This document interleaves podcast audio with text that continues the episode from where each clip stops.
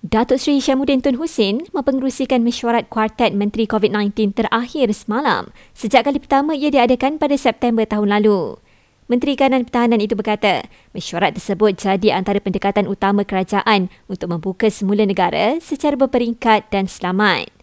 Tambah beliau, sejak pandemik COVID-19 melanda negara pada 2020, sebanyak 181 SOP telah diguna pakai dan kini hanya tinggal satu SOP asas bersama sembilan garis panduan.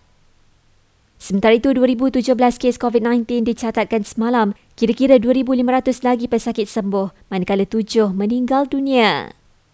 Bantuan berjumlah RM200 sebulan bagi tempoh enam bulan akan diberikan kepada pesawah sementara menunggu hasil tuayan padi. Menurut Perdana Menteri, ia akan dimasukkan dalam bajet 2023 yang dijangka diumumkan pada Oktober nanti. Polis terima satu laporan berkenaan tawaran penjualan data rakyat Malaysia yang didakwa diambil dari Pangkalan Data Jabatan Pendaftaran Negara JPN.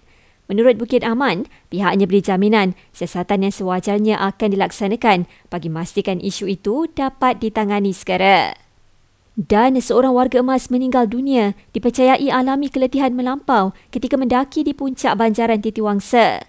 Menurut polis Perak, usaha untuk menurunkan mayat berkenaan sedang dijalankan.